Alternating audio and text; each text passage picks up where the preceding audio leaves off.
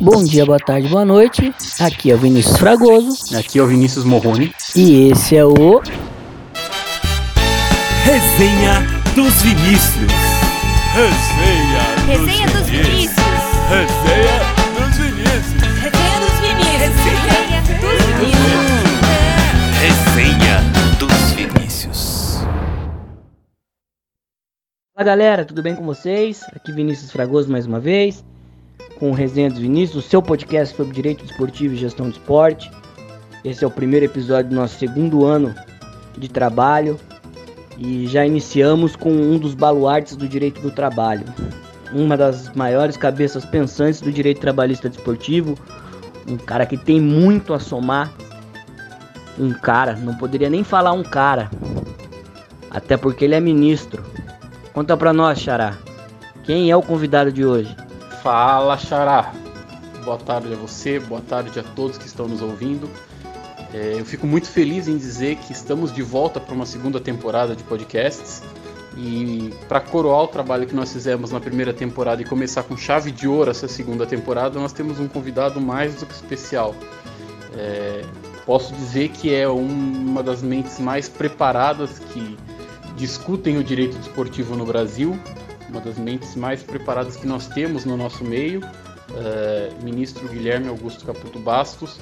Muito obrigado por aceitar nosso convite, por estar aqui com a gente nesse primeiro episódio da segunda temporada de podcasts. E para que a gente já comece de forma bem dinâmica esse podcast, eu já vou deixar aqui uma, uma pergunta. É, em que dimensões o direito do trabalho pode ajudar o direito desportivo a se desenvolver e o esporte a se desenvolver no Brasil? É uma pergunta bem genérica, bem ampla, mas para a gente começar esse bate-bola.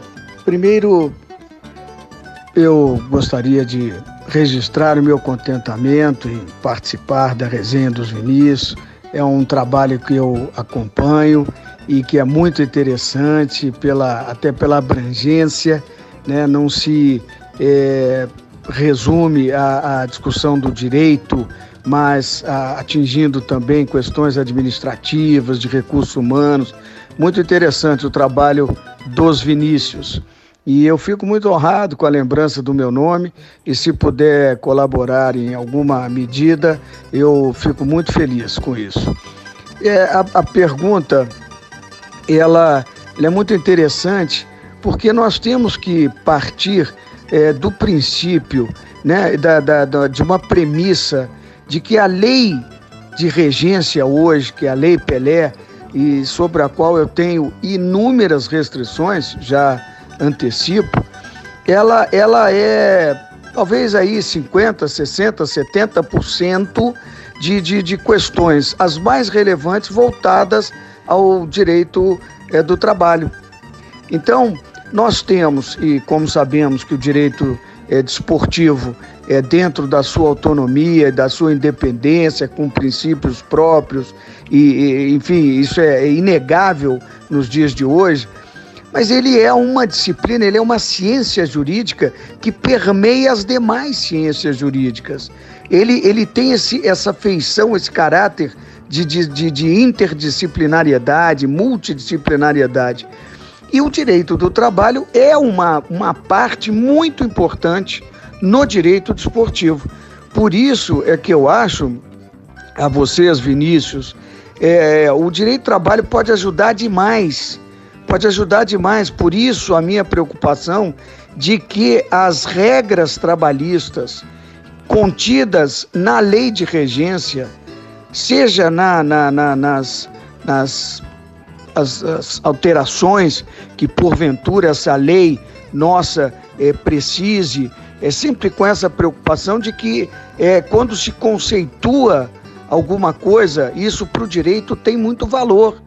E, sobretudo, as questões de direito é, do trabalho. Por exemplo, outro dia me fizeram uma pergunta é, sobre a natureza jurídica de luvas, de bichos. Quer dizer, nós já tivemos na Lei 6.354 alguma, algum arremedo de normatização, de regulamentação é, sobre essa questão. E, no entanto, isso se perdeu com o tempo.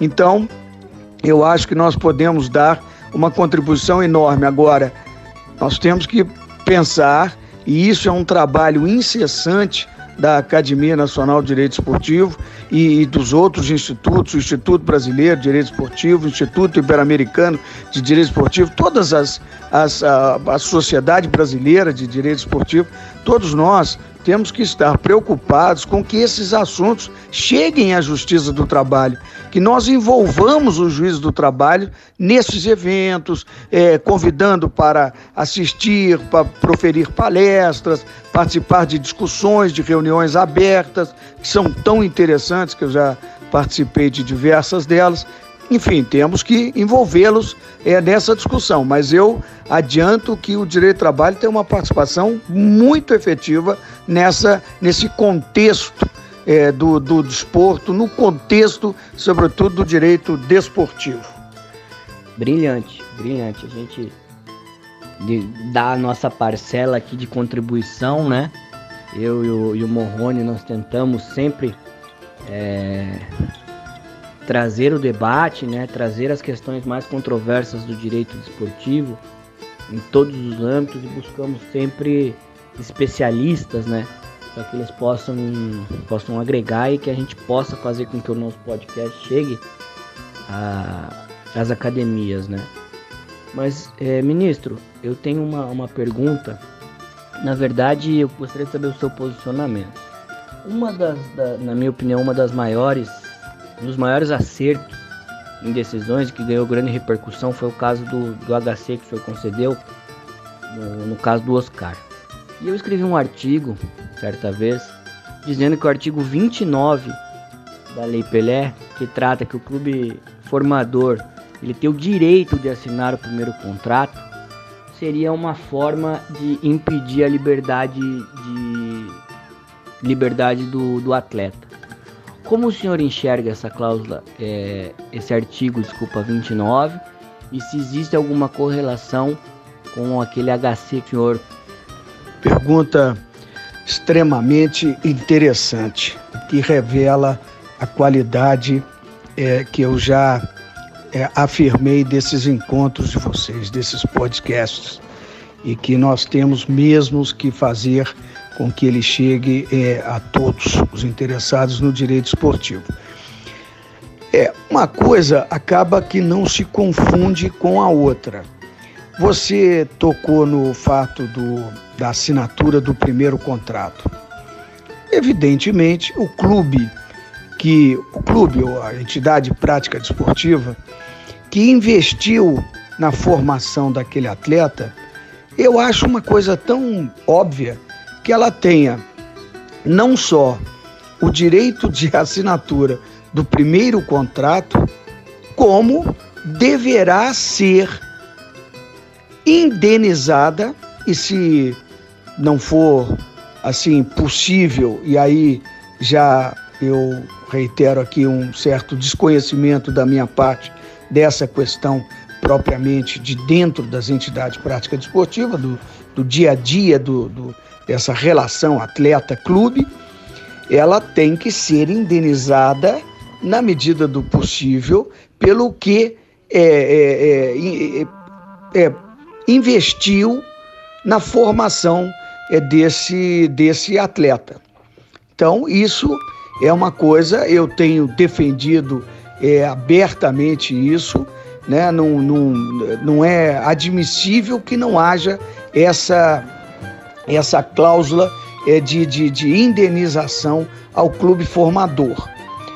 Muito bem, outra coisa, é, Vinícius, é a questão da rescisão indireta do contrato de trabalho por conta de alguma, né, evidentemente, por ser rescisão indireta do contrato de trabalho, já é, supõe-se uma falha é, bastante grave do empregador.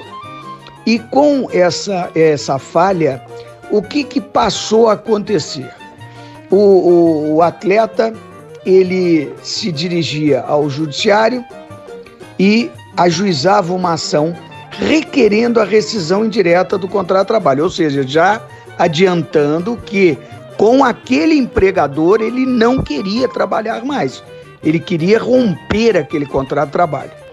E, e para tanto, ele justificava as falhas do empregador.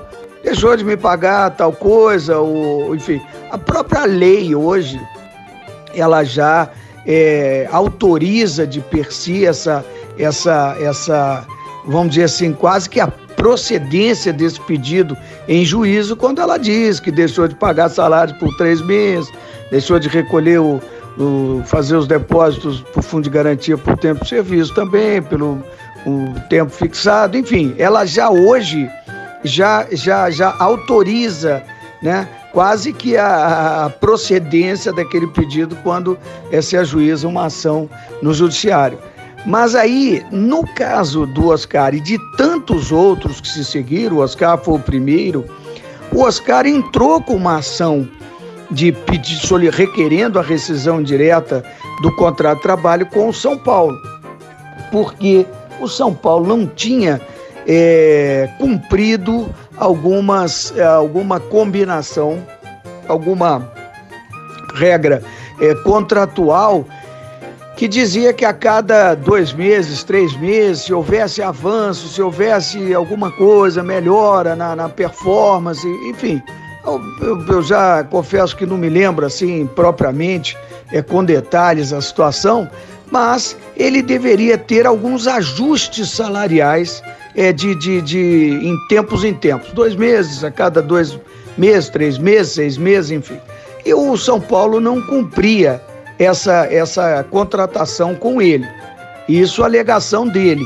E teve o seu pedido de rescisão indireta acolhido pelo, pelo juiz de, de, da vara, né, pela, pelo primeiro grau de jurisdição trabalhista, e dali ele postulou já a sua remoção. Como ele já tinha uma decisão o liberando daquele contrato, porque já tinha pelo menos uma decisão, uma sentença dizendo que o clube não havia cumprido o que contratara com ele em alguma oportunidade, ele postulou a sua liberação para é, trabalhar para outro empregador e que neste caso era o Esporte Clube Internacional. Muito bem, nisso houve é, mandado de segurança, houve recurso ordinário, no meio houve mandado de segurança, houve pedido de tutela, é, de urgência, enfim, foi, houve um, todo um, um trâmite processual lá com relação àquela decisão, é, aquela sentença que acolheu a rescisão indireta. Nesse meio tempo, o tempo passava e, as, e, a, e a, o, a, o andamento de uma ação no judiciário nunca é rápida. Isso é uma das missões mais, é assim, é, caras que eu tenho é, hoje, né? E se puder ajudar alguma coisa é, ao direito desportivo, será criando varas especializadas, não propriamente varas especializadas, mas é, é separar no ambiente do, do, da justiça do trabalho alguns, algumas varas com alguns juízes que tenham mais afeição, estejam mais próximos ao direito esportivo, eu, eu me sentirei extremamente é, vitorioso, porque as demandas custam e, e, normalmente também não é uma questão é, própria do nosso cotidiano. Nosso cotidiano é tratar das questões que trata a CLT, né? o segmento econômico é, do comércio, da indústria, enfim. E, e a CLT a meu juízo, não se aplica ao ambiente desportivo. Portanto, quando sai da CLT, já cria uma certa dificuldade. Muito bem, então é, é natural até que essas questões, embora é, a carreira do atleta seja curtíssima, né? Isso já justificaria uma, uma, uma decisão urgente né? para as questões que envolvam o direito esportivo, essa relação atleta e clube, né? ele, ele, ele começou a demorar e ele precisava de resolver a questão, a situação dele contratual. E aí entrou com este habeas corpus. E dizendo exatamente isso, a demora, né, a possibilidade dele dele é, já ter sido liberado, é, porque já houve um acolhimento da, da rescisão indireta do contrato de trabalho dele, ou seja, era uma manifestação própria de que ele não queria trabalhar mais para aquele, aquele empregador, e isso me, me, me remontava a, a, a, questão assim de que é, o trabalhador não pode mesmo em hipótese alguma, ficar preso por nenhuma razão ao empregador. A lei do passe já tinha acabado, o, vocês, como estudiosos do direito esportivo, a questão do, do Bosman, enfim, tudo isso me levou a quê? A fazer uma investigação, e eu fiz de fato uma investigação, né? Inclusive, é, se não me falha a memória, o Mano Menezes me ligou à época para dizer, ministro, olha, se não houver uma solução é, rápida, é, ele não vai poder sequer ser convocado. Enfim, aquilo me levou a fazer um estudo bem, é bem próprio assim da questão e, e, e eu me baseei muito na jurisprudência do Supremo Tribunal Federal, que dizia que o habeas corpus nem só para questões criminais, penais, não, há questões, por exemplo, uma questão civil, tipicamente de, de natureza civil e que era a obrigatoriedade, por exemplo, de um, de um cidadão ter que fazer um exame de DNA para a prova de paternidade e ele se recusava a fazer, e se ele poderia se recusar a fazer esse, esse exame, e o habeas corpus dava cobertura a essa hipótese. Como, a meu juízo, daria também ao atleta que é, é, não quisesse mais trabalhar com um empregador e não pudesse é, se transferir para outro ou é que pior ainda que fosse obrigado, como depois veio a, a pretender o Tribunal Regional do Trabalho, que ele fosse obrigado a permanecer trabalhando, prestando seu serviço ao São Paulo Futebol Clube. Então isso, quer dizer, muito resumidamente, é uma história bastante longa, bastante bonita, é essa do, do primeiro habeas corpus. Eu deferi a, uma, uma liminar nesta, neste habeas corpus, autorizando a transferência dele para o, o Esporte Clube Internacional e mais, e mais, eu ainda dizia que aquela questão de, de, da rescisão indireta, quando acolhida no primeiro grau, ela só se resolveria por pagamento, por pagamento, por indenização, tanto que existe hoje essas cláusulas indenizatórias, compensatórias e tal. Isso já veio, é muito dessa, dessa da, da resolução desse contrato, só se faria pagando uma indenização, ou um ou outro, ou o trabalhador paga para o empregador, ou o empregador paga para o, o, para o trabalhador, dependendo da, da, da hipótese do, do, da rescisão. Então, Vinícius, é, desculpa estar tá, tá me alongando, até porque a pergunta em seja é uma resposta muito mais longa da que eu estou dando, eu disse o seguinte: na quando houve o ajuizamento da ação é, trabalhista pleiteando a rescisão indireta, eu entendi naquela oportunidade que o São Paulo Futebol Clube deveria ter entrado com uma ação de uma reconvenção, pedindo então que fosse é, deferida a indenização é, pela transferência dele para outro clube. E isso não foi feito. Então eu dizia, vamos é, conciliar aqui com o pagamento desta indenização que o, o São Paulo faz jus é, de toda forma, sem dúvida nenhuma. Então, é, esse foi o primeiro habeas corpus. É, conciliamos antes do julgamento do mérito e se seguiram muitos outros é, habeas corpus deferidos. Isso foi uma infelicidade, porque viu-se que passaram a utilizar essa ação tão especial para casos tão especiais em inúmeras outras oportunidades que, a meu juízo mesmo, com todo respeito a, a, aos meus colegas, mas que me parecia muito mais criar um atalho das questões recursais.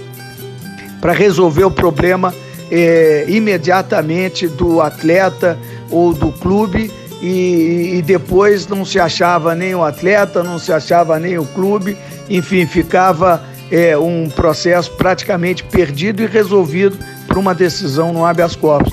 O que, que o Tribunal Superior do Trabalho fez? Fechou a porta. Não cabe mais habeas corpus na Justiça do Trabalho. Aquilo foi uma derrota tremenda.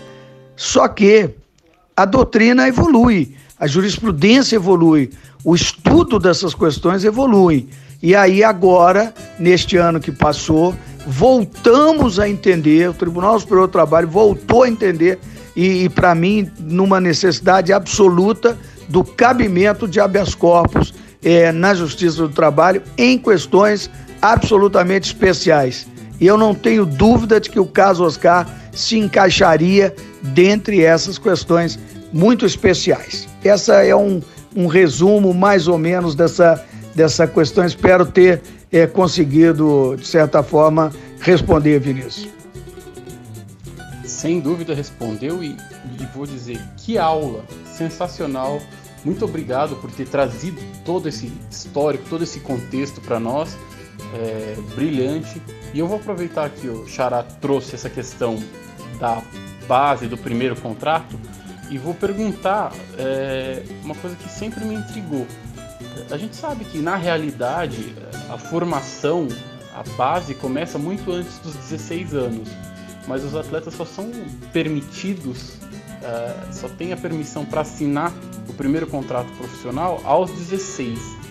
É, eu queria saber a sua opinião sobre isso, se isso realmente é benéfico aos atletas, é, se os motivos que sustentam a proibição do trabalho infantil existem também no ambiente esportivo, se ao proibir esse trabalho a gente está garantindo mais direito aos jovens do que se a gente permitisse esse reconhecimento. E pessoalmente, e conhecendo a realidade do futebol brasileiro, é, eu entendo que autorizar que os clubes trouxessem esses jovens, que dessem o suporte, obviamente falando de clubes com certificado de formação, com acompanhamento, com uma série de requisitos, os clubes teriam muito mais condições para oferecer para crianças, para jovens adolescentes, uma estrutura que muitas das famílias desses jovens não têm. Além disso, o reconhecimento dessa atividade como um trabalho, como formação profissional efetivamente, entendo pessoalmente como bastante vantajoso. Então eu queria saber sua opinião é, e se entende que é, as relações é, entre clubes e, e, jovens que não têm um contrato de trabalho podem ser levadas também à Justiça do Trabalho ou por ser aí em tese desporto educacional, que é o que muitos configuram atualmente, e não de rendimento, não tendo uma, uma relação de trabalho, se isso perderia, a, deixaria de ser competência da Justiça do Trabalho e passaria a ser competência da Justiça Comum. É, se puder nos trazer um pouquinho dessa visão com relação ao, aos jovens e a relação de trabalho que hoje não é reconhecida, seria sensacional. Pergunta interessantíssima e que envolve um outro tema muito caro para mim. Eu, nós tivemos no Tribunal Superior do Trabalho duas ações envolvendo esta relação de menores com os clubes. E foi quando houve em Belo Horizonte, nos clubes da capital, uma investida muito forte do Ministério Público do Trabalho, com ações civis públicas, e o Cruzeiro e o Atlético é, não toparam, né, pelo menos não é, acordaram é, seguir a orientação do, do Ministério Público do Trabalho. O América resolveu seguir e encerrou o assunto ali, mas o Cruzeiro e o Atlético resolveram seguir adiante e foi e foi então ajuizada uma uma ação civil pública para discutir essa questão relativa a essa relação existente entre esses menores e o clube. Eu me lembro, eu fui sorteado relator da ação do Cruzeiro e o ministro Alexandre Belmonte foi sorteado noutra turma, na terceira turma, para é, examinar o caso do Atlético.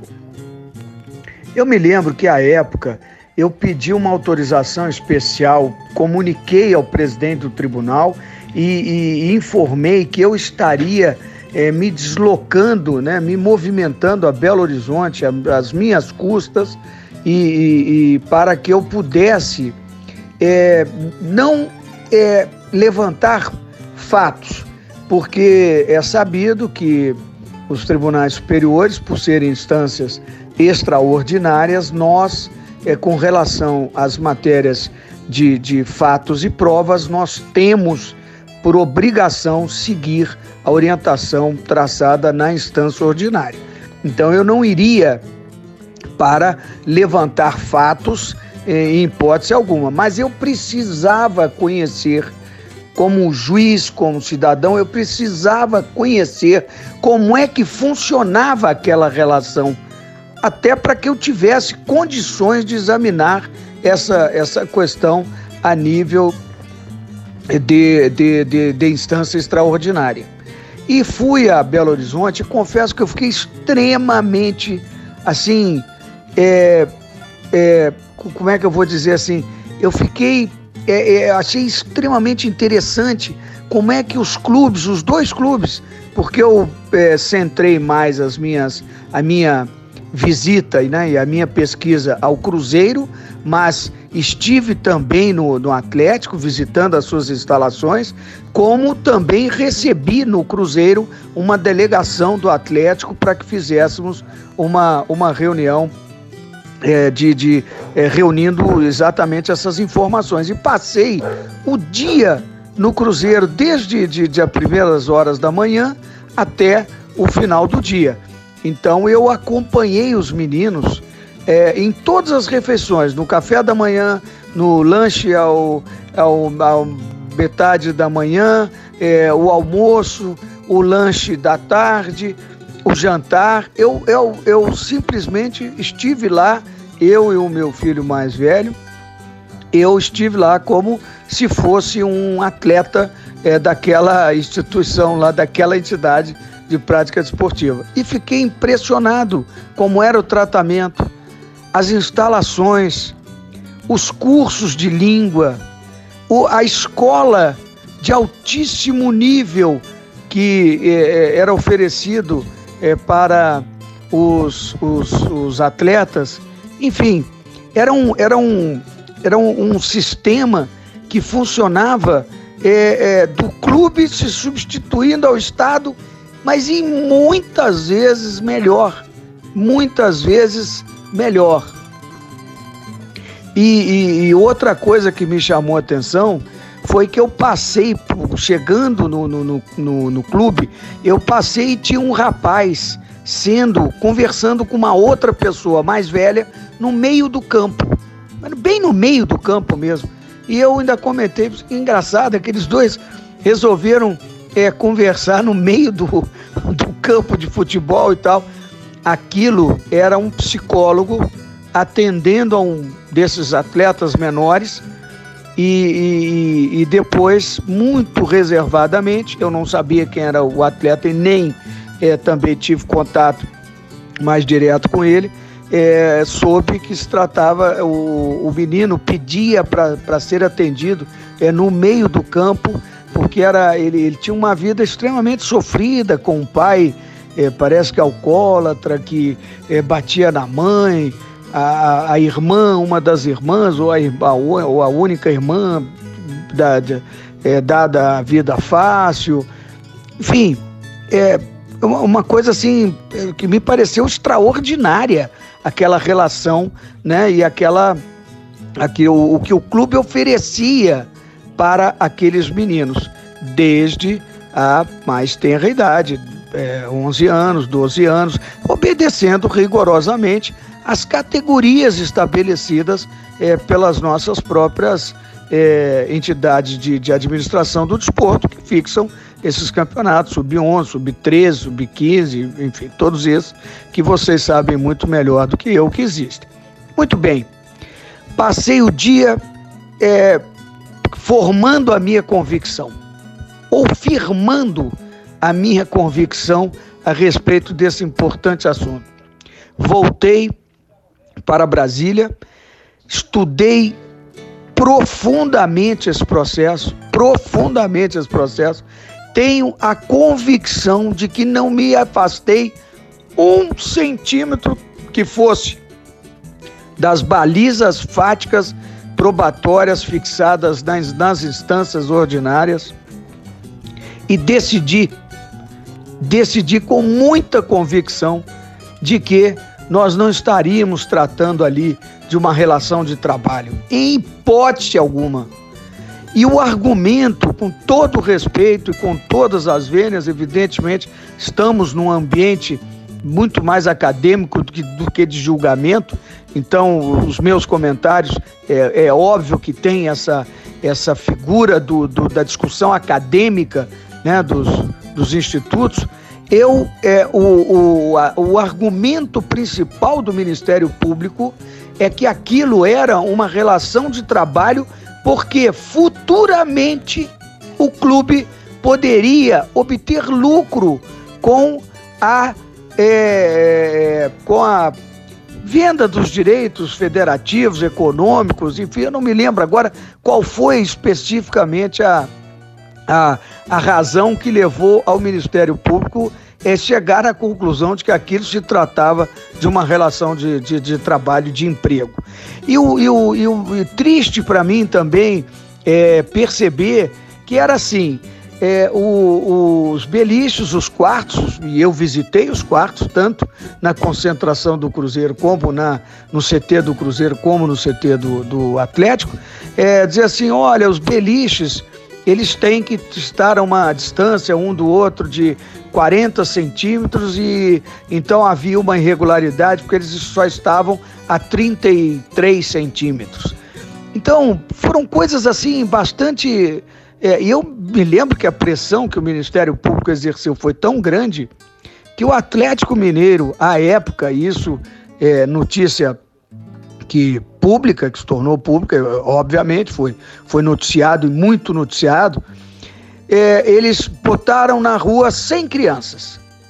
Das 100 crianças, se não me falha a memória, porque a idade já vai comprometendo um pouco a memória. Mas se não falha a memória dessas 100 crianças, é, umas 70 é, sequer tinham para onde voltar. Porque normalmente esse já me disseram que não que não gostam desse argumento de que as crianças são ah, regimentadas em, em ambiente de, de, né, de, de uma preocupação é, dessa natureza, né, de, de, de vulnerabilidade social, mas acontece que é a realidade, contra a realidade não há fatos. Não, não se pode contrapor a realidade. Os fatos estão aí para demonstrar para a gente que é assim. Embora a gente não queira que aconteça dessa forma, mas é assim. Muitos são recrutados como uma única, talvez, oportunidade na vida. E as crianças entram para essa, essas instituições desportivas e às vezes recebem ali, podem não sair bons jogadores, podem cumprir esse período de formação até a idade de 21, 22 anos, a, a idade que a lei é, prescrever ou vier a prescrever, mas sairá dali um cidadão digno, com aprendizado de muito bom nível, com uma outra língua, com aprendizado de respeito ao próximo, de respeito aos princípios básicos de, da, da nossa sociedade, de dizer não ao racismo, dizer não à homofobia, dizer não a uma série de coisas que hoje a gente vê, infelizmente, graçando a nossa, a nossa sociedade. Mas resolveram, a pretexto não sei bem de quê, mais ou menos isso que eu estou dizendo, que num futuro poder-se-ia é, negociar os direitos é, federativos, os direitos econômicos é, desse, desse atleta, numa eventual é, transferência dele para uma outra, uma outra entidade desportiva, é, isso era uma relação de emprego. E exigiu que os menores de 14 anos para a rua, de 14 a 16 anos, formação, que é o que nós temos na aprendizagem, que é, é os artigos 425 é, e seguintes na CLT. E, completados 16 anos, que o clube fosse obrigado a assinar um contrato de trabalho especial, né? O desportivo especial. E aí é que eu disse, olha, eu sinto muito, mas não é, não posso é, é, aderir a essa a, a esse tipo de raciocínio, porque o que eu vi foi uma coisa completamente diferente, completamente diferente. Porque às vezes, é, meus caros amigos Vinícius, e gosto muito dos dois, nós não podemos achar que o contrato de trabalho é a salvação da lavoura, é a única proteção que pode ser dada ao, ao, ao atleta. Ah, na, na, primeira pergunta que o Vinícius me fez, é, do Vinícius Fragoso, na, na, na, na possibilidade é, de um atleta em formação não assinar o seu primeiro contrato, né? E, e, e, ainda tem mais, a lei ainda diz que pode ser um contrato de cinco anos quando nem a FIFA reconhece esse prazo. Então, eu, eu digo o seguinte: nós temos que criar maneiras de resolver esses problemas, mas não achando que, neste caso específico, o contrato de trabalho seria a salvação é, dessas crianças. Muito pelo contrário, muito pelo contrário. Não havia evasão, havia um controle absoluto de notas, a, a, a relação entre eles era controlada de forma absoluta, seguia-se rigorosamente os ditames do clube de formação, com as visitas às, suas residências. Agora eu lhe, eu lhe pergunto a vocês, meus caros Vinícius, é, você chegava para um rapazinho e dizia assim, né? Só olha, é, agora nós temos que, pela lei, nós temos que fechar aqui o clube, o centro de treinamento. Você não pode ficar aqui, você tem que retornar para sua residência. Não, mas eu não quero. Mas eu não quero. Ou pior, eu eu não tenho residência para voltar. Ou enfim, uma, uma série de razões. E aí nós vamos dizer assim: não, não podemos frustrar a, a relação familiar, que isso é essencial. Bom, mas se tivesse, se tivesse uma família para se relacionar, em muitos casos não tinha família para se relacionar. E as pessoas, e os meninos pediam pelo amor de Deus para ficarem no clube. E como é que o clube ia fazer? Quer dizer, recebe numa, numa situação até humanitária e depois ia pagar uma, ia seguramente ia responder numa ação que fosse do Ministério Público ou de quem quer que seja por aquele ato humanitário, diga-se de passagem. Então, eu, eu acabei assim tendo assim uma divergência, julguei o meu caso do, do Cruzeiro, dizendo que não havia relação de emprego, que quem deveria acompanhar aquilo ali, cuidar daquela situação, era a vara da infância e da juventude, que estaria muito mais aparelhada, inclusive, com psicólogos, com, com acompanhantes dessa, de, desse, desses conselhos tutelares, enfim, do que a Justiça do Trabalho. Nós não temos nem sequer um, uma, uma, uma estrutura para acompanhar esse tipo de coisa. E disse que era uma relação que não era de emprego, né? Mas esse o caso do Atlético foi julgado reconhecendo a relação de emprego. Então, hoje no Tribunal Superior do Trabalho, nós temos duas decisões, uma dizendo que há relação de emprego no caso do Atlético e outra do caso do Cruzeiro dizendo que não há relação de emprego. Eu fiquei tão intrigado com aquele ali, tive assim um, um embate muito forte com o Ministério Público do Trabalho. Eu solicitei à Universidade Federal do Paraná, através do, do hoje vice-reitor, inclusive, de tem lá um, uma especialidade, e ele dirige um grupo de mestres e doutores especialistas em, em direito desportivo, e eles desenvolvemos, ou eles desenvolveram, eu apenas é, dei algumas é, diretrizes para que o trabalho pudesse se desenvolver, para que eles apurassem, me dissessem o seguinte: olha, como é que tem que funcionar? Quando é que, a partir de quando que pode uma entidade de prática desportiva é, é, receber uma, uma, um jovem, uma criança, um jovem, né? E que vai se compreender que ali se está iniciando efetivamente uma formação desportiva.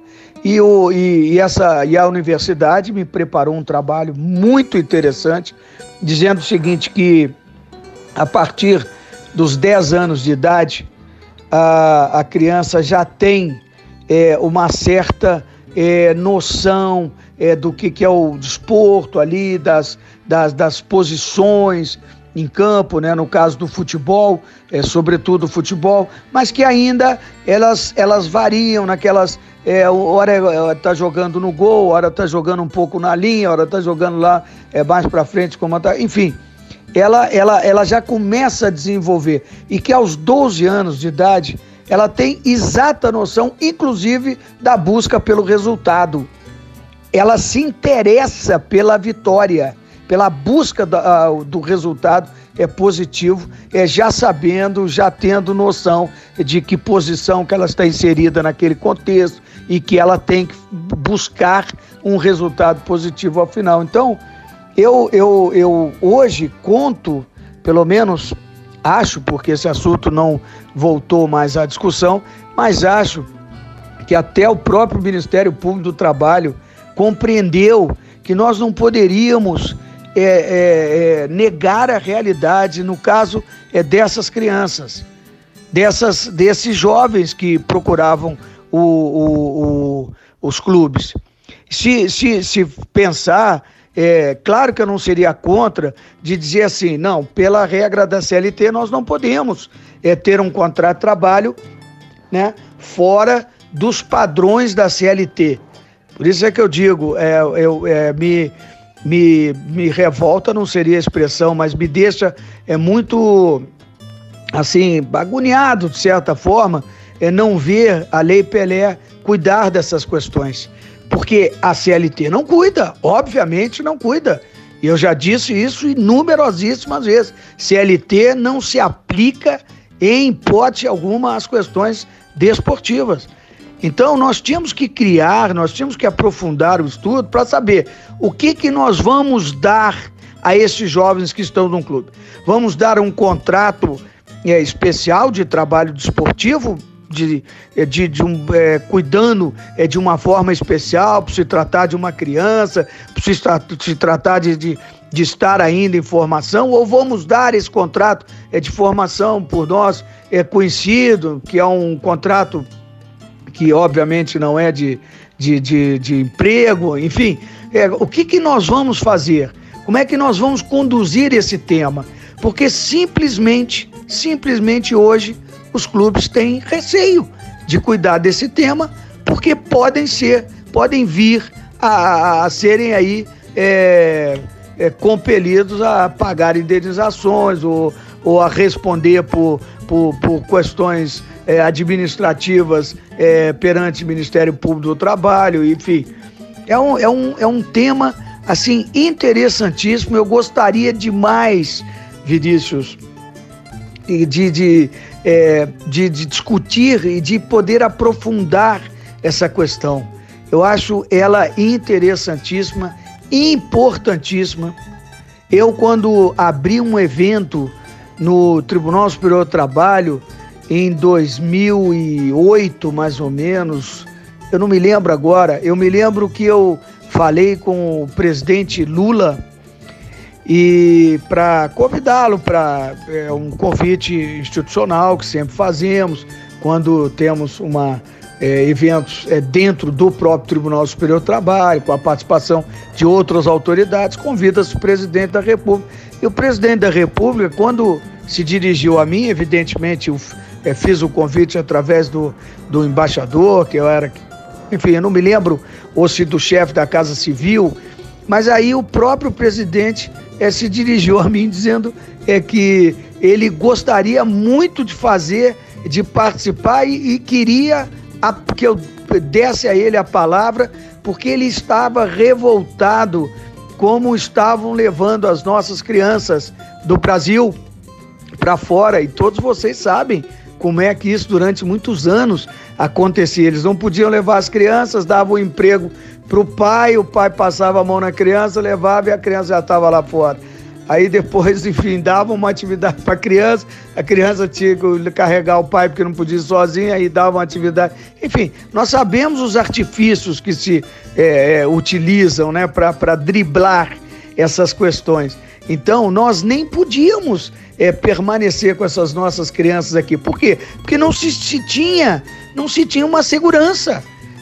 Talvez um contrato especial, vamos pensar num contrato especial para os jovens, ou vamos pensar em outra coisa. Nós estamos aí exatamente para dar é, resposta a essas questões. Então, eu, eu, eu, assim, eu acho que esse é um assunto muitíssimo importante e vocês poderiam ser porta-vozes aí é, da, da discussão desse tema é, no ambiente do direito esportivo.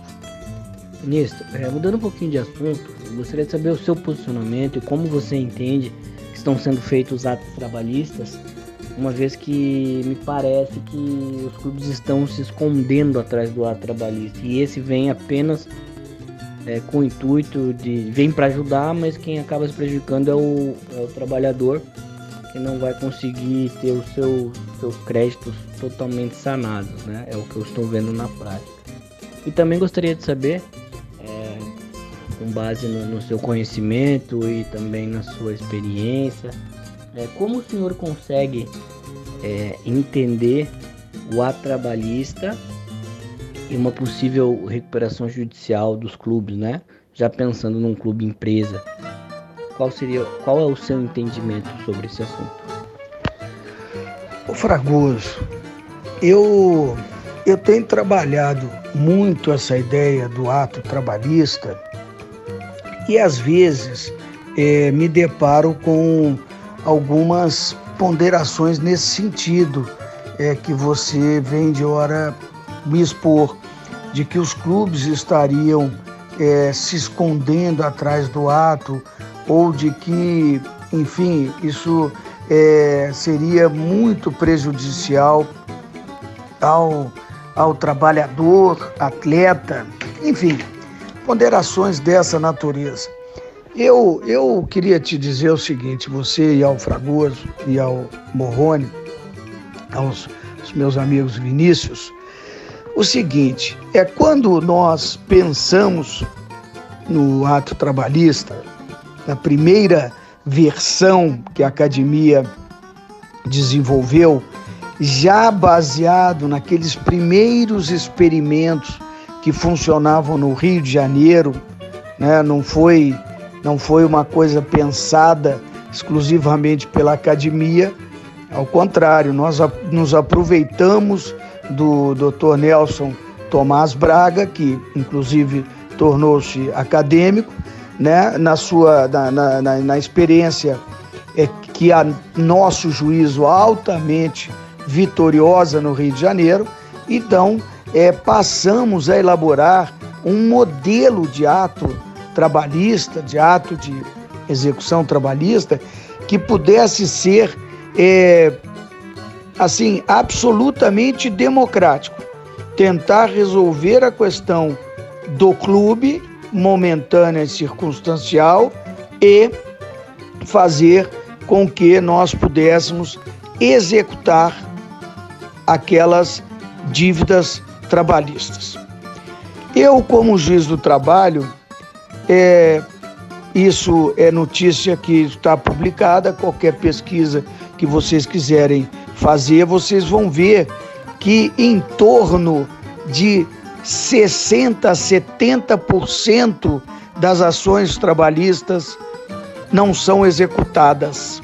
Ou seja, é o tradicional e, e altamente lamentável é, ditado de que ganha, mas não leva. Então, essa foi é, uma. Essa também, esse também foi um mote que nos levou a pensar no ato. Por quê? Também pensar num ato, porque esse privilégio né, não é privilégio. O clube, o, a entidade de prática desportiva, não pode ser pensada como se fora uma empresa, se fora uma indústria, se fora uma propriedade rural. É uma coisa completamente distinta, né? E, e, e que envolve, é, inclusive, é, terceiros que são os torcedores, né? Não é uma relação é, puramente entre empregador e, e empregado. Não, não, eu não posso. O clube não pode dispensar abruptamente um atleta, porque eu, mesmo que ele tenha cometido uma falta grave, pensa nesse, nesse exemplo, porque eu sempre, eu sempre pondero as pessoas. O, o atleta comete uma falta grave e se o clube resolve mandá-lo embora, o clube é que perde. Porque às vezes é um, é um, é um, é um atleta é, cujos é, é, é atributos é, desportivos podem evidentemente render uma, uma boa transferência com bons recursos e tal, e aquela a ruptura daquele contrato de trabalho é, muitas das vezes vai atender às vezes até mais ao culposo do que o, o, o próprio clube. Então é uma relação absolutamente distinta. Se eu questionar vocês, ao Morrone, ao Fragoso, vocês amam a, a, o iPhone, por exemplo, a indústria do, do, do, da Apple, vocês amam a Coca-Cola. Não, nós podemos gostar muito de Coca-Cola mas e do iPhone, mas nós não amamos como nós amamos. Eu amo o Flamengo, vocês amam o Corinthians, vocês amam um clube do, do, do Paraná, Atlético Paranaense, o Curitiba, né, sei lá qual outro. Enfim, é, é diferente totalmente a relação, totalmente. Então nós não podemos trabalhar é, essa, a ideia de, de uma execução de um clube é como nós pensamos na execução de uma empresa, que nós podemos fechar uma empresa. Vai ser um prejuízo, talvez, para a localidade e tal, mas não é um prejuízo insuperável, porque outra empresa vem, se estabelece ali, às vezes aproveitando até aquelas aquelas dependências, muda o nome, contrata-se os mesmos é, empregados, quiser, enfim, dá-se dá um jeito, né? contorna-se numa situação é, social é, com uma, né, uma, uma solução dessa natureza. Agora, um clube, jamais nós poderíamos pensar, né? jamais. Você vê, você vê que é, até nos Estados Unidos, por exemplo, quando é, se autoriza a transferência de, um, de, um, de uma marca é, para outra localidade é, é, um, é um transtorno, porque lá eles têm a, a, a tradição e a cultura de torcer para mais para o time local, para o time da região. Então, eu, eu, eu, quando se pensa no ato trabalhista, não se pensa em privilégio a nenhuma das, a nenhuma das duas partes interessadas. E quero te dar um dado também. É, das, entre as dívidas dos clubes, não existem só dívidas de atletas, que são dívidas milionárias. Existem dívidas de trabalhadores bastante humildes. Então, o que, que acaba acontecendo? Quando não se tem um ato, não se tem uma organização no pagamento na estruturação dessa dívida, aqueles, e normalmente os atletas, muito mais os atletas, que dispõem de boas bancas de advocacia, com acesso aos tribunais, acesso às varas, porque tem estrutura para tanto, esses são os únicos que conseguem levantar, quando conseguem levantar a sua, os seus valores né? ou, ou quitam as suas dívidas, mesmo que de forma parcial. Aquele humilde nunca terá oportunidade. E nós, e eu sempre, sempre entendi a, a, o desporto como uma coisa absolutamente privada. Mas uma, uma, uma, uma iniciativa privada com, por óbvio, uma regulamentação do desporto. Então, eu, eu, eu, eu entendo quando vem uma lei tipo aquela do, do Profut, é ditando determinadas regras de funcionamento, né? Com punições bastante é, severas aos, aos maus administradores, né? há uma, uma gestão temerária que ninguém sabe bem o que, que quis dizer o legislador com essa expressão, mas a doutrina, de certa forma, é, né, é, conceitua é, e a gente procura trazer essa conceituação para o desporto. E eu volto a dizer, não há como se comparar a, a gestão de um clube com a gestão de, de, uma, é, de uma loja, ou de uma fábrica, ou de uma indústria, enfim. São coisas absolutamente específicas e distintas. Então, pensando nesse contexto, nesse, exatamente nesse contexto é que nós resolvemos é, é, é, propor que se responder, que, que, se, que essas dívidas respondessem a esses atos, mas é um ato é muito democrático e muito duro, porque quando se é, apresenta a, para a Justiça do Trabalho a, um ato esse especial de execução, é, ele, ele é um ato que o Ministério Público do Trabalho é, participa, o, o, o, normalmente os tribunais regionais têm alguns, alguns departamentos que são específicos para cuidar dessas questões de execução e eles abrem abrem o caderno, abrem o clube para dizer assim: vamos examinar qual é a sua capacidade de endividamento. Nós vamos aqui examinar o que você tem de, de receita, receita de bilheteria, receita de patrocínio, receita de venda de, de venda de jogadores, é, expressão é mais coloquial. Mas o que se apura em transferência de jogadores, o que você tem de, enfim, uma série de coisas, e daquilo ali se extrai a capacidade de endividamento do que, que esse clube pode dispor para fazer frente às suas, às suas dívidas trabalhistas, com absoluto critério de prioridade às, às ações de menor valor a, e se fixa é, com parâmetros, inclusive em outras leis, até 60 salários mínimos, até menos, enfim. O, o, os tribunais têm que ter a, a, a, né, a liberdade de, de, de, de, de conduzirem essas execuções como melhor lhes aprouver. Então, é, é, eu sempre achei extremamente democrático o ato, mas confesso que já tive a oportunidade de mais de uma vez ouvir ponderações exatamente nesse sentido, que os clubes estariam é, se escondendo atrás. É, não é demais lembrar do exemplo do Flamengo, o Flamengo passou praticamente 10 anos pagando um ato de execução. 10 anos. E, e, ele chegou a ter, inclusive, crédito na Justiça do Trabalho que lhe foi devolvida, porque ele, ele seguiu, acho que um, dois, três meses ainda pagando quando já não havia é, mais dívida, processos é, com trânsito em julgado e passíveis de execução ou seja, hoje um clube absolutamente saneado e com uma altíssima receita graças a um ato. Agora, se outros não souberam aproveitar, o ato ele também é bastante rigoroso é, com relação ao não cumprimento é, das, é, das, da, da, das alternativas que se dá para que esta dívida possa ser paga em três anos, em cinco anos, em dez anos.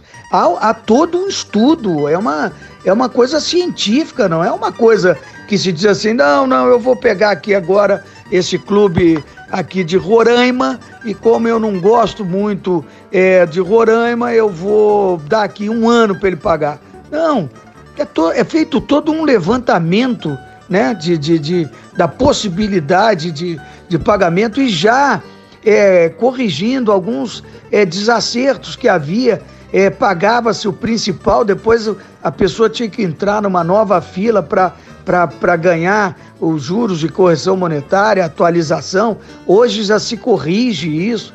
Quer dizer, então eu, eu sou um defensor assim intransigente do ato e acho que hoje Acho não, tenho é, certeza de que é a salvação de muitos clubes.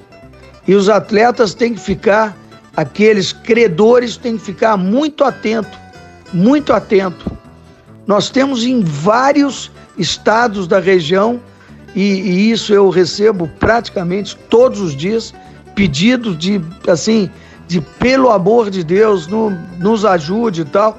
E, e, não são clubes que se possa dizer assim, não, ah, foram é, gestores irresponsáveis, ou foram gestores ousados, ou foram gestores.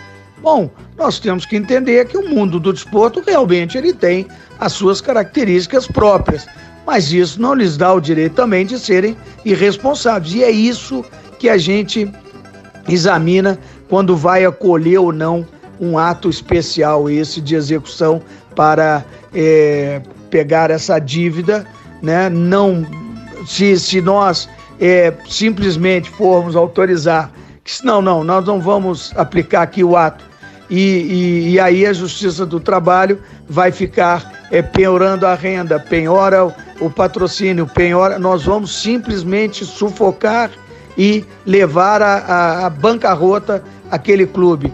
Ou seja, aí o pior dos mundos, né, o pior dos resultados, porque nós vamos entrar naquele percentual de que ganhou, mas não levou, e isso é tristíssimo. Agora, só concluindo com relação ao clube empresa, eu não tenho assim muito o que falar, porque foge muito da minha, da minha área de, de, assim, de especialização, de atuação. É, o que eu conheço é evidentemente de ouvir né, as, as reuniões que vocês promovem e eu ouço sempre com muita atenção né, esse, essas questões tributárias envolvidas, né, as questões de, de, é, de, todas as ordens, né, de todas as ciências envolvidas nesses projetos, mas eu é, tenho a sensação, e é só uma sensação, de que seria uma uma ótima solução para o mundo desportivo. Tenho colegas que acham que será um desastre, como já se observou em, algumas, em algumas movimentações nesse sentido. Parece que em Santa Catarina tivemos uma, uma, uma situação bastante lamentável com um dos grandes clubes de lá. Enfim, eu, eu sinceramente, acho que o clube empresa se transformando a, a, porque evidentemente não é transformar puramente numa empresa e sim é você transformar a, o departamento de futebol nessa nessa área empresarial para concluir a, a resposta formulada bem formulada pelo Fragoso. É, com relação ao clube empresa, eu confesso que pouco tenho a, a dizer sobre esse assunto, porque é, de uma forma assim bem natural foge muito da minha área de atuação, de especialização, e eu estaria aqui é, talvez é, cuidando do tema como um curioso, né, como muitos são. Eu tenho assistido reuniões sobre esse tema, assistido muitas lives, é, algumas leituras, é, procurando me informar, mas me informar muito mais é, assim por curiosidade, até porque acompanhei, acompanho e, e acompanhei os, os dois projetos, é, conversei bastante com o deputado Pedro Paulo e com o senador Mineiro e conversei também com o, os assessores mais diretos dos parlamentares que participaram da, da redação do, dos projetos, o Pedro Teixeira, o Rodrigo, enfim, mas isso até para me informar e não para é, sequer assim acompanhar, acompanhar dando alguma contribuição, porque realmente foge muito. São questões tributárias, previdenciárias, são questões muito assim específicas e que eu não ousaria é, é, me meter de pata como a gente diz na, na minha terra. E, mas, de toda forma, eu acho é, que seria uma muito boa solução para esse problema que campeia, é, de certa forma, no, no ambiente desportivo. Essa insegurança que nos cerca sempre é, quando estamos tratando, é, por exemplo, mesmo sobre as dívidas trabalhistas, elas recaem sobre uma associação sem fins lucrativos e isso sempre é tratado de uma maneira é, muito diferente é, como a gente trata com uma empresa consolidada, com uma indústria consolidada, com uma empresa rural consolidada, enfim. O tratamento é, é bastante diferente. E também com relação à responsabilização de gestores, né? o que se procurou trazer com a lei do Profut, é muito tímida, um posicionamento muito tímido, eu achei. Achei que o Congresso poderia se debruçar sobre esse tema e aprofundá-lo muito mais, inclusive trazendo na, no corpo da lei conceitos muito abertos, como a gestão temerária, enfim, embora se tente conceituar. E, e, enfim, o próprio Supremo Tribunal Federal também, com a decisão do ministro Alexandre de Moraes, tirou e, e retirou da lei um dos aspectos mais relevantes, que era a obrigatoriedade da apresentação das certidões negativas fiscais e trabalhistas, entendendo que não se poderia a, a, autonomia na, na organização da competição não poderia é, ir invadir essa seara da, da liberdade das empresas, da, enfim. É, não, não estou aqui para criticar e de nenhuma forma a decisão do eminente ministro. Só acho, achei que esvaziou quase que completamente a, a lei que vinha é, com esse aspecto moralizador e outras coisas, e outros detalhes forma que eu continuo achando assim. E, e por isso é que eu digo assim, eu, eu acho, né?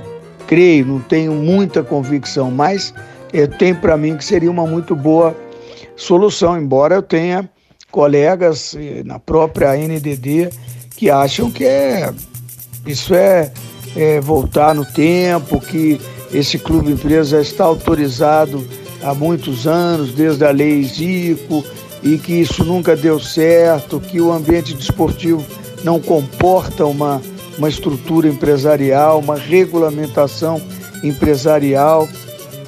E eu respeito muito isso porque são pessoas que têm vivência, é, não só é, vivência propriamente como administradores de, enti de entidades de prática esportiva, mas também como estudiosos há muitos anos dessa matéria.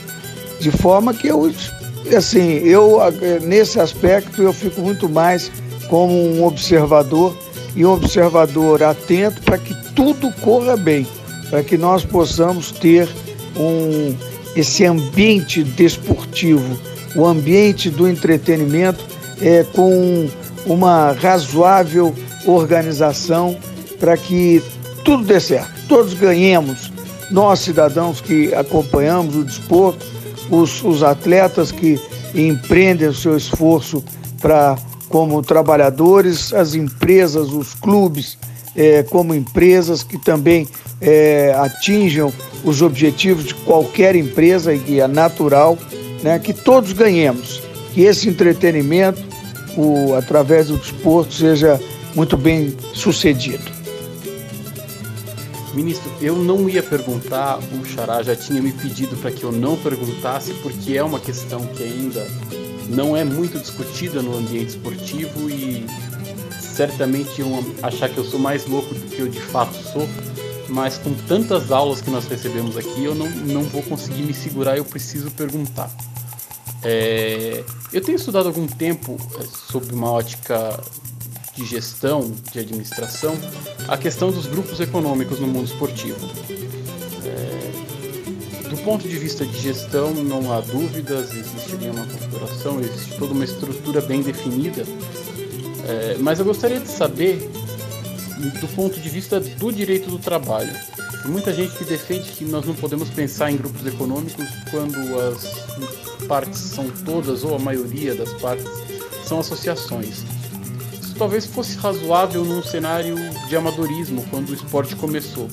Mas o que nós observamos hoje é que, ainda que elas mantenham essa natureza jurídica de associação, o que elas fazem de fato é exercer uma atividade econômica, uma atividade empresária. Mais que isso, existe uma clara e formal vinculação entre essas associações, sendo que as entidades de administração possuem certo grau de ingerência sobre as entidades de prática e agrupadas elas exploram uma atividade econômica que cresce a cada dia. Mais do que isso, elas são monopolistas dessa atividade econômica. Então eu queria saber se essa ingerência é, que é observada na questão financeira, com as crescentes regras de fair play, e principalmente na questão trabalhista, já que os empregados das entidades de prática, eles só podem exercer plenamente sua profissão se eles tiverem seu contrato registrado em uma das partes desse grupo, que é a entidade de administração, e essa entidade tem que autorizar o exercício da profissão uh, e vai regular também quando essas, esses profissionais são suspensos, quando esses profissionais uh, podem participar das partidas ou não. Então, esse grupo todo uh, explora essa atividade econômica. Então, para tentar ser breve no que eu não posso, é, eu vou perguntar se, do ponto de vista trabalhista, seria absurdo observar toda essa estrutura associativa como sendo um grupo empresarial e projetar sobre ela uh, as responsabilidades que as partes de um grupo empresarial possuem. E, em sendo assim, se isso não traria uma maior preocupação para que as partes desse grupo velassem também pela responsabilidade das outras partes. Isso não poderia fazer com que o ambiente esportivo como um todo melhorasse? Morrone, eu confesso que não havia me passado pela cabeça uma hipótese como essa, articulada e bem articulada por você. Eu, evidentemente, vou responder ao seu questionamento muito prazer, mas confesso que este tema é inédito em todos os aspectos para mim.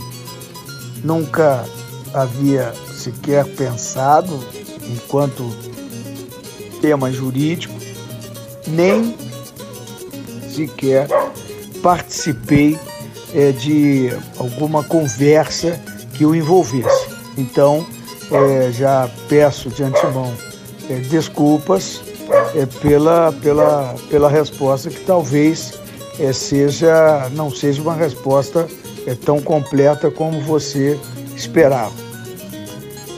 Se as, pelo que eu pude entender da sua formulação, você quer criar um ambiente de grupo econômico entre as entidades de prática desportiva e as entidades de administração do desporto.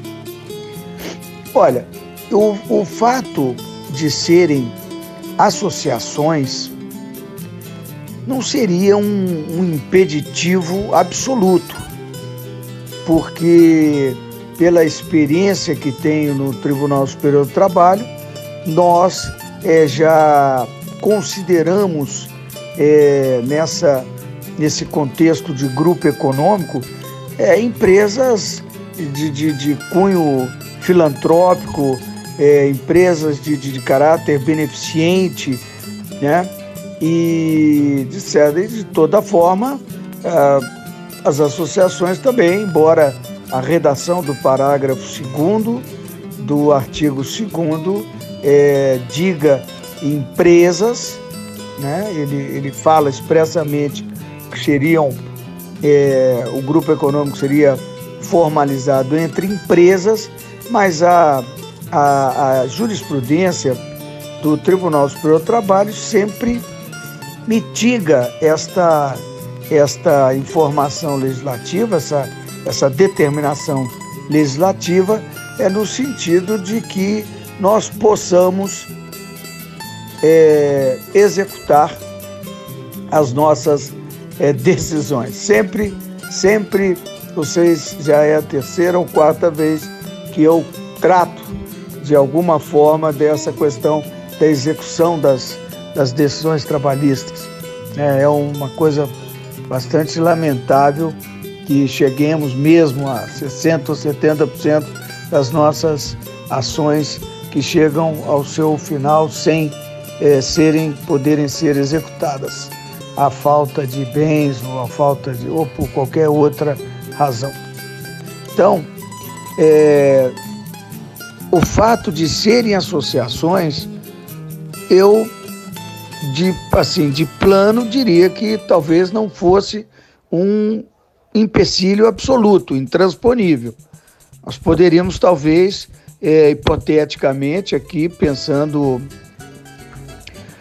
é, pensando na, na, na, formulação que você fez, é entender que poder-se-ia imaginar um, um grupo econômico entre é, associações, entre entidades de prática desportiva com, com, enfim, entidades de administração do desporto. Agora, a entidade de administração do desporto é bastante é, diferente. Ela, ela, ela enfim, não, não, não, não ela tem uma, um outro cunho, né? Uma, uma, uma, outra razão de ser, inclusive, da entidade é, de prática desportiva, mas mesmo considerando as diferenças existentes entre a entidade de prática desportiva e a entidade de administração, bem, bem entendido a diferença é, que é absoluta entre uma e outra eu só tenho uma dificuldade de imaginar o grupo econômico entre elas, porque quando você trata do grupo econômico, e principalmente na, na seara do direito do trabalho, não basta sequer que essas é, empresas, né, e agora né, hipoteticamente tratando de associações, tenham é, os mesmos sócios, um conste é como sócio do outro. Não, não, não, não existe. É, nós exigimos que haja uma, uma, uma questão de coordenação entre essas empresas. Não basta que, que tenham é, sócios em comum, por exemplo, ou que exerçam a mesma atividade. Não, nós é, exigimos para a configuração desse grupo econômico, estou é, tentando colocar de uma forma também mais compreensível, porque é, a, a, hipótese é, é, é, é bastante inédita para mim, e eu confesso que não havia nunca pensado nessa, nessa possibilidade, mas é, nós, nós não chegaríamos a esse grupo econômico exatamente pela falta de coordenação de, de, de, de coordenação entre essas empresas. Né? Então, é, a entidade de administração do desporto, que tem a finalidade da organização propriamente é, das competições, fixação das suas regras, né? tem uma missão é, distinta completamente da entidade de prática desportiva, que é o clube que está ali para é, se organizar com, com sua equipe, com, enfim, ela, ela, ela será uma partícipe da competição organizada pela, pela, pela federação ou pela confederação é, de futebol, falando na modalidade futebol. Então, eu, a princípio, a princípio, mas é, confesso a você que achei muitíssimo interessante e vou colocar no meu, no meu radar, como se diz, e vou é, me aprofundar mais nessa, nessa questão. Não quis é, sequer buscar é, informação para saber é, se há algum estudo nesse sentido, se há já alguma, algum, algum jurista que se ocupou disso, exatamente para te dar uma resposta muito pura, assim, o mais natural possível, porque realmente me pegou bastante de surpresa com relação a esse tema tão, tão inédito assim para mim. Mas é, não, as, é, quando estamos é, tratando e deixando o, coração falar, falando com naturalidade e com transparência, não há pergunta que não possa ser feita. Né?